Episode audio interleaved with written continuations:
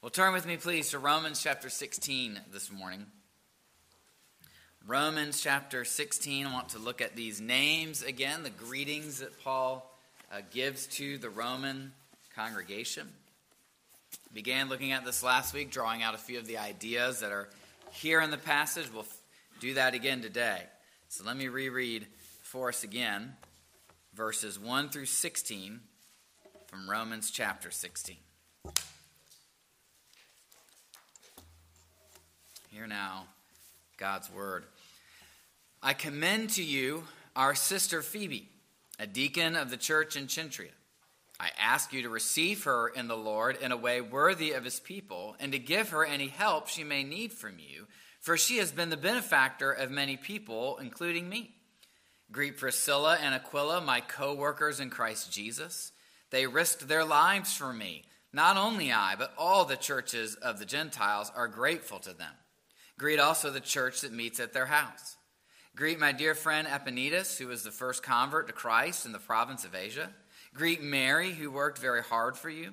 Greet Andronicus and Junia, my fellow Jews, who have been in prison with me. They are outstanding among the apostles, and they were in Christ before I was. Greet Ampliatus, my dear friend in the Lord. Greet Urbanus, our co worker in Christ, and my dear friend Stachys. Greet Apelles, whose fidelity to Christ has stood the test. Greet those who belong to the household of Aristobulus. Greet Herodion, my fellow Jew. Greet those in the household of Narcissus who are in the Lord. Greet Tryphena and Tryphosa, those women who work hard in the Lord. Greet my dear friend Persis, another woman who has worked very hard in the Lord. Greet Rufus, chosen in the Lord, and his mother, who has been a mother to me, too. Greet Asyncritus, Phlegon, Hermes, Patrobas, Hermas, and the other brothers and sisters with, with them. Greet Philologus, Julia, Nereus, and his sister, and Olympas, and all the Lord's people who are with them. Greet one another with a holy kiss. All the churches of Christ send greetings. Amen. This is the word of the Lord. Let's pray again. Let's ask for his help. Father in heaven, we come to you. We find great delight in your word and in your truth. So we ask today that you would be our teacher, that you would give us the understanding we need. Your commandments, they're our delight. Your grace is our greatest joy. So fill us with light today. May the word uh, enlighten our eyes, our minds, our hearts, our wills. May the, may the Holy Spirit warm uh, our hearts. May the, may the fire of God so renovate us and form us more and more uh, into your image. May the peace of God Abide on us as we consider your truth and seek to live in the light of it. May Jesus Christ be praised. And we ask these things in his name. Amen. Well, what can a name tell you? Well, perhaps surprisingly, it can tell you a lot about the person who bears it. Just think what we read over and over in the book of Genesis. God is constantly bestowing new names on people when he does great things for them. So when we meet Abraham, he's known as Abram, exalted father, probably some kind of tribal leadership name because he doesn't have any kids yet. But after the birth of Isaac, God changes his name to Abraham, father of many. You see the promise embedded there in the meaning of his name. When Rebecca gives birth to her first twin, he comes out hairy, and she gives him the name Esau which probably means hairy.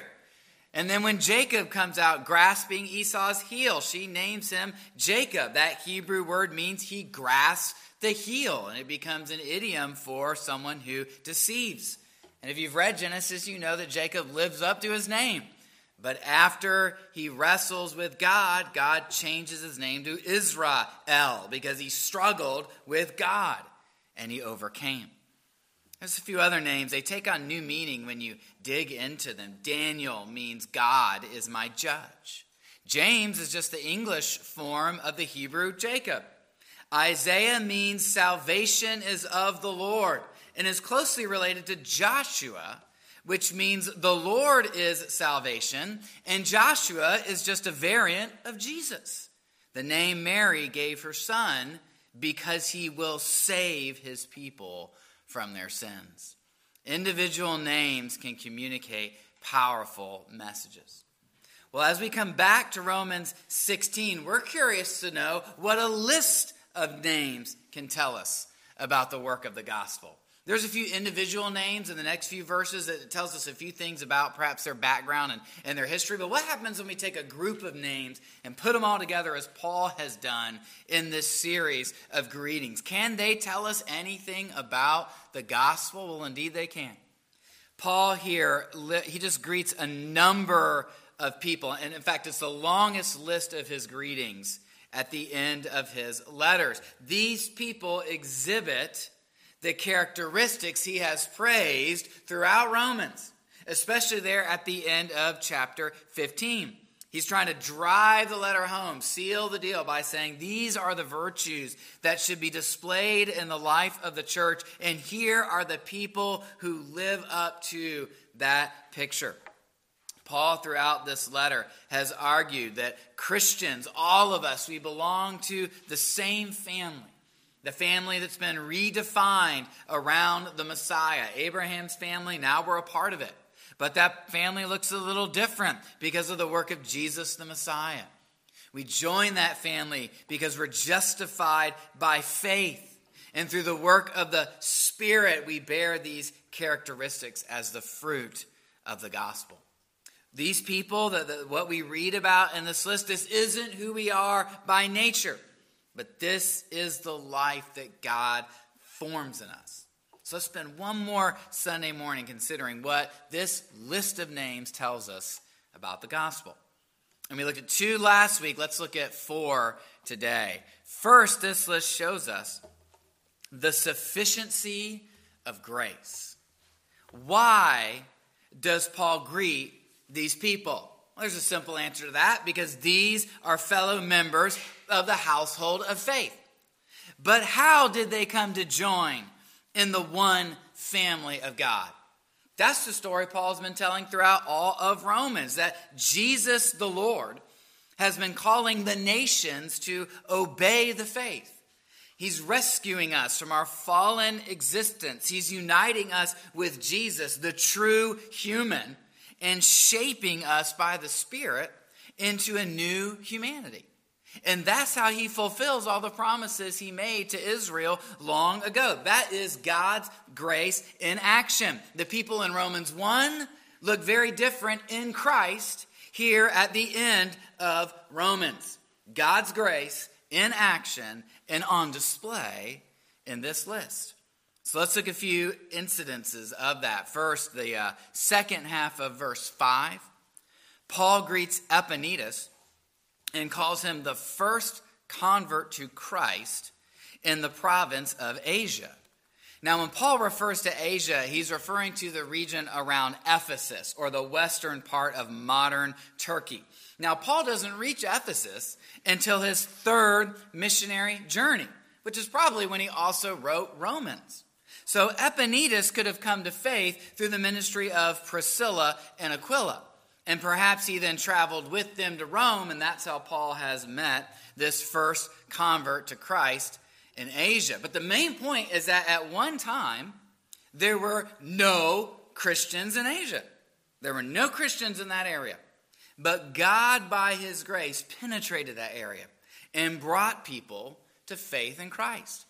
That, after all, that's what the whole story of the book of Acts is. It's the story of how God the Holy Spirit acts to bring the gospel to the ends of the earth. Paul begins his missionary travels because the Holy Spirit says, Set apart for me Barnabas and Saul for the work to which I have called them. On the second missionary journey, the Spirit, interestingly, keeps Paul from preaching the word in Asia and does not allow him to enter Bithynia. But then the Spirit gives Paul a vision of a man in Macedonia begging for help, and he concludes God has called them to preach the gospel there. And many people come to faith on all of these journeys, and churches are established. And so when God tells Paul, you can't go to Asia, nonetheless, someone goes and Epaenetus comes to faith as the first convert in that area. The gospel is always at work. It was at work through Paul, it was at work apart from Paul through the work of others. Furthermore, the gospel penetrates into some dark places we might not expect.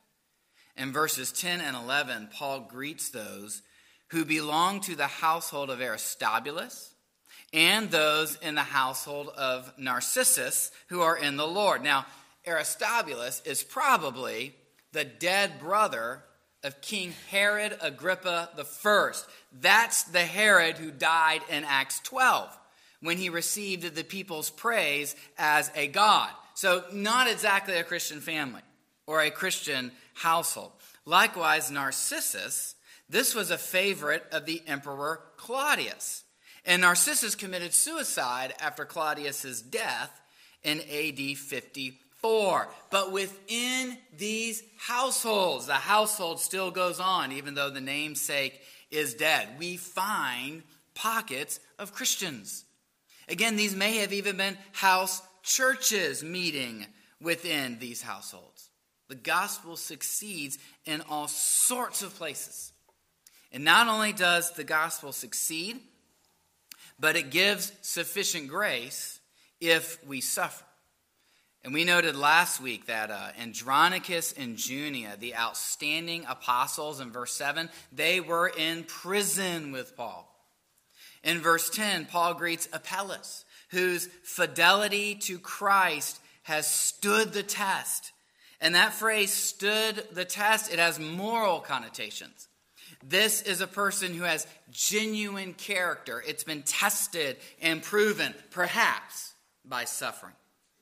And this sufficient grace also extends to the suffering of disappointment and heartache, something that everybody in this room has experienced at one time or another. Recall what we said at the end of Romans 15. Paul had a strong desire to do ministry in Spain.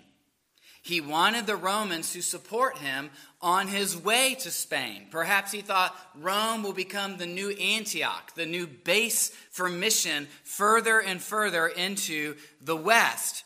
That was Paul's desire. He wanted the Romans to support him on his way to Spain. However, as far as we know.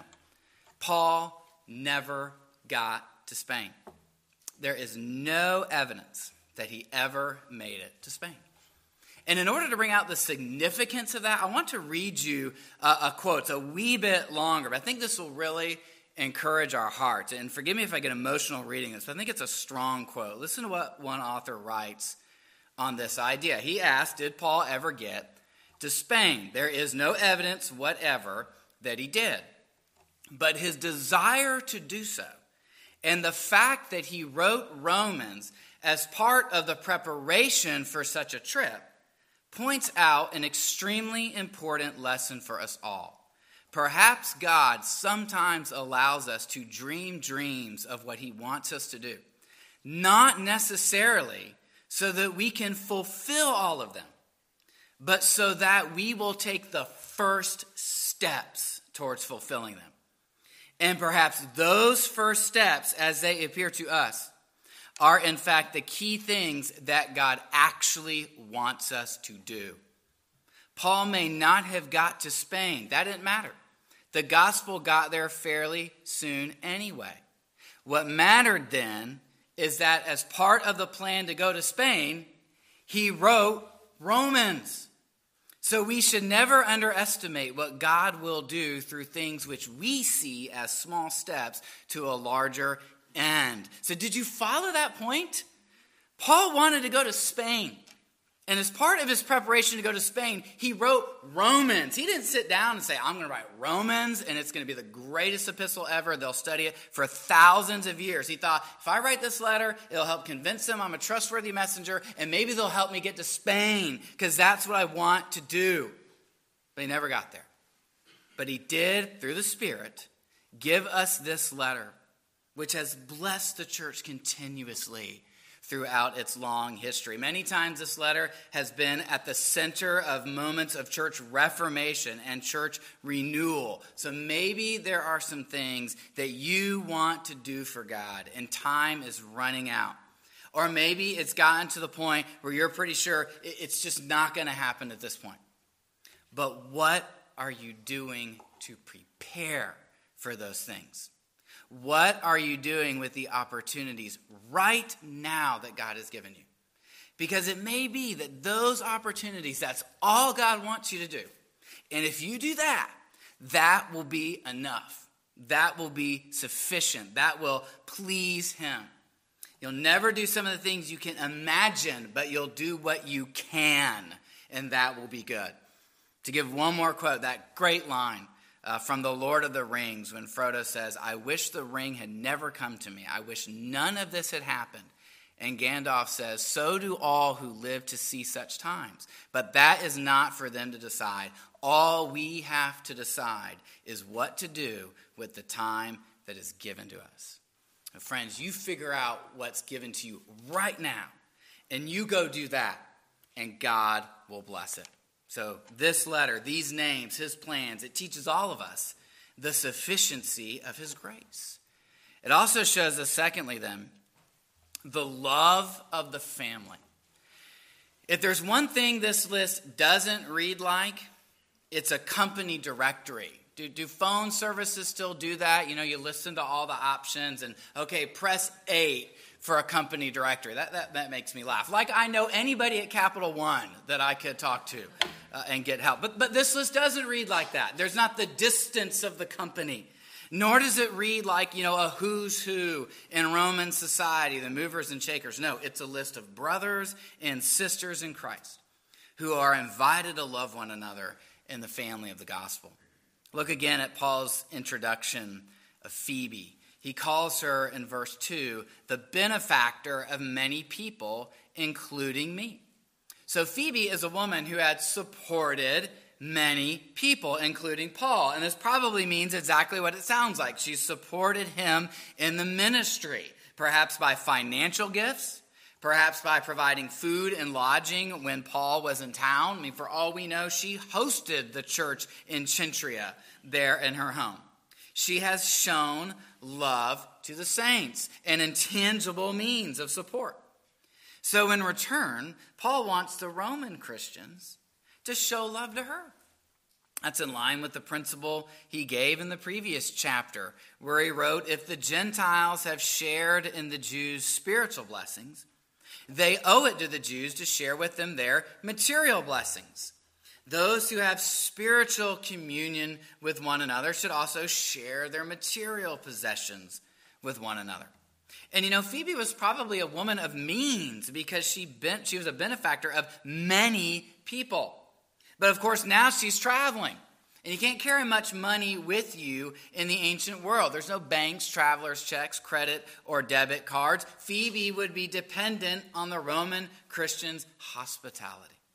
And so Paul encourages them, share with her. After all, that's what family does. There's a few other hints of love that these Christians shared. Uh, in verse 5, Paul calls Epaenetus his dear friend or beloved. He greets Rufus, chosen in the Lord, and his mother, has, who has been a mother to me too. Now, by the way, this may be the son of Simon of Cyrene, who carried Jesus' cross. Uh, Mark mentions Simon and tells us that he had two sons, one of whom was named Rufus. Uh, uh, Peter, excuse me, Mark, most likely wrote uh, his gospel first to the Christians there in Rome. That's at least the traditional designation. So, why would Mark go out of the way to include Rufus, Simon's son? Maybe because that Rufus now worshiped there in the church at Rome. Well, here in Paul's letter, he gives attention to Rufus's mother because Rufus's mother treated Paul like one of her sons. And then in verse 14, we have the familiar language of brothers and sisters. Of course, in verse 16, he tells them, greet one another with a holy kiss. Now, don't worry, it's not essential uh, that we apply that literally. But it was a common greeting in the ancient world. If you greeted your family with a kiss, it conveyed love. When you greeted people of your same social class, you would greet one another with a holy, or not a holy, but a kiss, which is an ordinary greeting in that day and age. So when Paul tells the Roman Christians to greet one another in this manner, he's sanctifying that as a sign of two things one, family. This is your family. these are the people you love. And two, as an expression of equality. That these are your people. This is your group. This is your social class, so to speak. So to speak. So there's love and equality in this body, and the Romans should communicate that to one another. And when you consider, remember some of the tensions in this church, Romans 14 and 15. This is just another way of Paul saying, receive one another, welcome one another. This is, is a sign of what the gospel can do. Third, this name list also shows us the power of a transformed life. The power of a transformed life. Now, I want to reread something I said when I introduced this series to us last year. I wanted to paint a background as, as we got into this letter of what Roman society was like. And I asked the question what were Rome's goals as a society? And one author writes the goals seem to have been primarily the honor and survival of Rome's own citizens and their descendants, preferably in comfortable, entertaining surroundings. Sounds familiar, doesn't it? Not much different uh, from our own day and age. And when those goals were threatened, Rome would respond with savage ferocity. One example illustrates the point well. In AD 58, right about when Paul wrote Romans, an Armenian king tried to retake his ancestral lands, which Rome had held for more than a hundred years. In response, the Roman general Corbulo assembled a large army to secure glory and spoil for Rome. He first invaded the Armenian town of Volandum and murdered every adult in it. Those who were left alive were auctioned off as slaves, so that was probably the children. When he reached the Armenian capital, the people opened the gates and surrendered. They heard what had happened. They said, Well, we don't want that to happen to us. But Volandum didn't have enough soldiers to provide an occupation force. And Rome wouldn't get any glory if they couldn't keep the city, so they burnt it to the ground. And when it began to rain, when a thunderstorm appeared afterwards and, and, and put out the fire, the Romans said, Oh, that's a sign that the god Jupiter approves our actions. So if you wanted peace, if you wanted life, if you wanted justice, you better be a Roman. But depending on when and where you were born, you may or may not have access to that. So to that city, to that culture, Paul sends a bold and yet gracious message. Caesar is not Lord, Jesus is. Yes, a rejected peasant Jew is actually the Lord of the world. The one you think is just some freedom fighter who got killed down in Syria, he is the world's true Lord. And you can't use his world without acknowledging the Creator. But Jesus is the means by which creation's glory is regained. And so, Paul, through this letter, has told the story. Here's how God brings salvation. Here's how God restores glory to his creation. And that glory and salvation are available to everyone, even the Romans. For everyone who calls on the name of the Lord will be saved. That is the culture in which many of these people, the names in this list, that is the culture where they were born and raised. And it would have been very easy, it would have been natural for them to follow in its wake, to try to scratch and claw their way to survival and success in that brutal world. But those aren't the people whom Paul greets. Well, they are those people but they aren't those kind of people anymore. They've been transformed, they've been renewed. How? By the power of the gospel. And so now they find themselves as those who share with one another, who love one another, who suffer for the gospel, who work hard for the Lord, who persevere in the faith. These are truly new creations in Christ. That is the transforming power of the gospel. And that was Paul's strategy to bring renewal to people in that day and age. And so, lastly, let's consider here as we close the necessity of participation. Let me just draw your attention to one last detail in the list of names. So, throughout this whole list, if you run your eye down the page, you see the word Greeked over and over again. Now, what doesn't come through easily in English is that Paul is not using the first person singular form of the verb. In other words, he's not saying, I greet. He's using the second person plural, which we could render as, I want you to greet. Now, I know that's a little clunky, but I hope you can see Paul's point by asking them to greet one another, by sending his greetings by means of them and having them communicate the greeting. He is once again reiterating his plea that the Roman Christians receive one another. And he is inviting them to participate in greeting and receiving one another. It's not just a thing from Paul to them, it's from Paul through them and to them. And so I say, and this is different from how other greetings at times are constructed. So this stands out as unique. And so I say you can't appreciate the life of the gospel without participating in it. Paul wants the Roman Christians to be involved with one another. He has no conception of Lone Ranger Christianity. The church should not merely be an institution where people come in and consume religious services.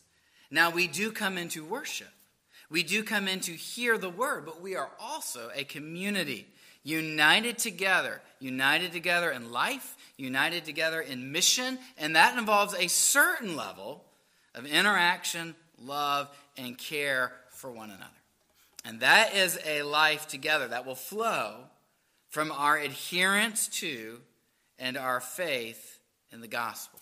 So let's give thanks to God and let's pray for the powerful work of the Spirit in this community.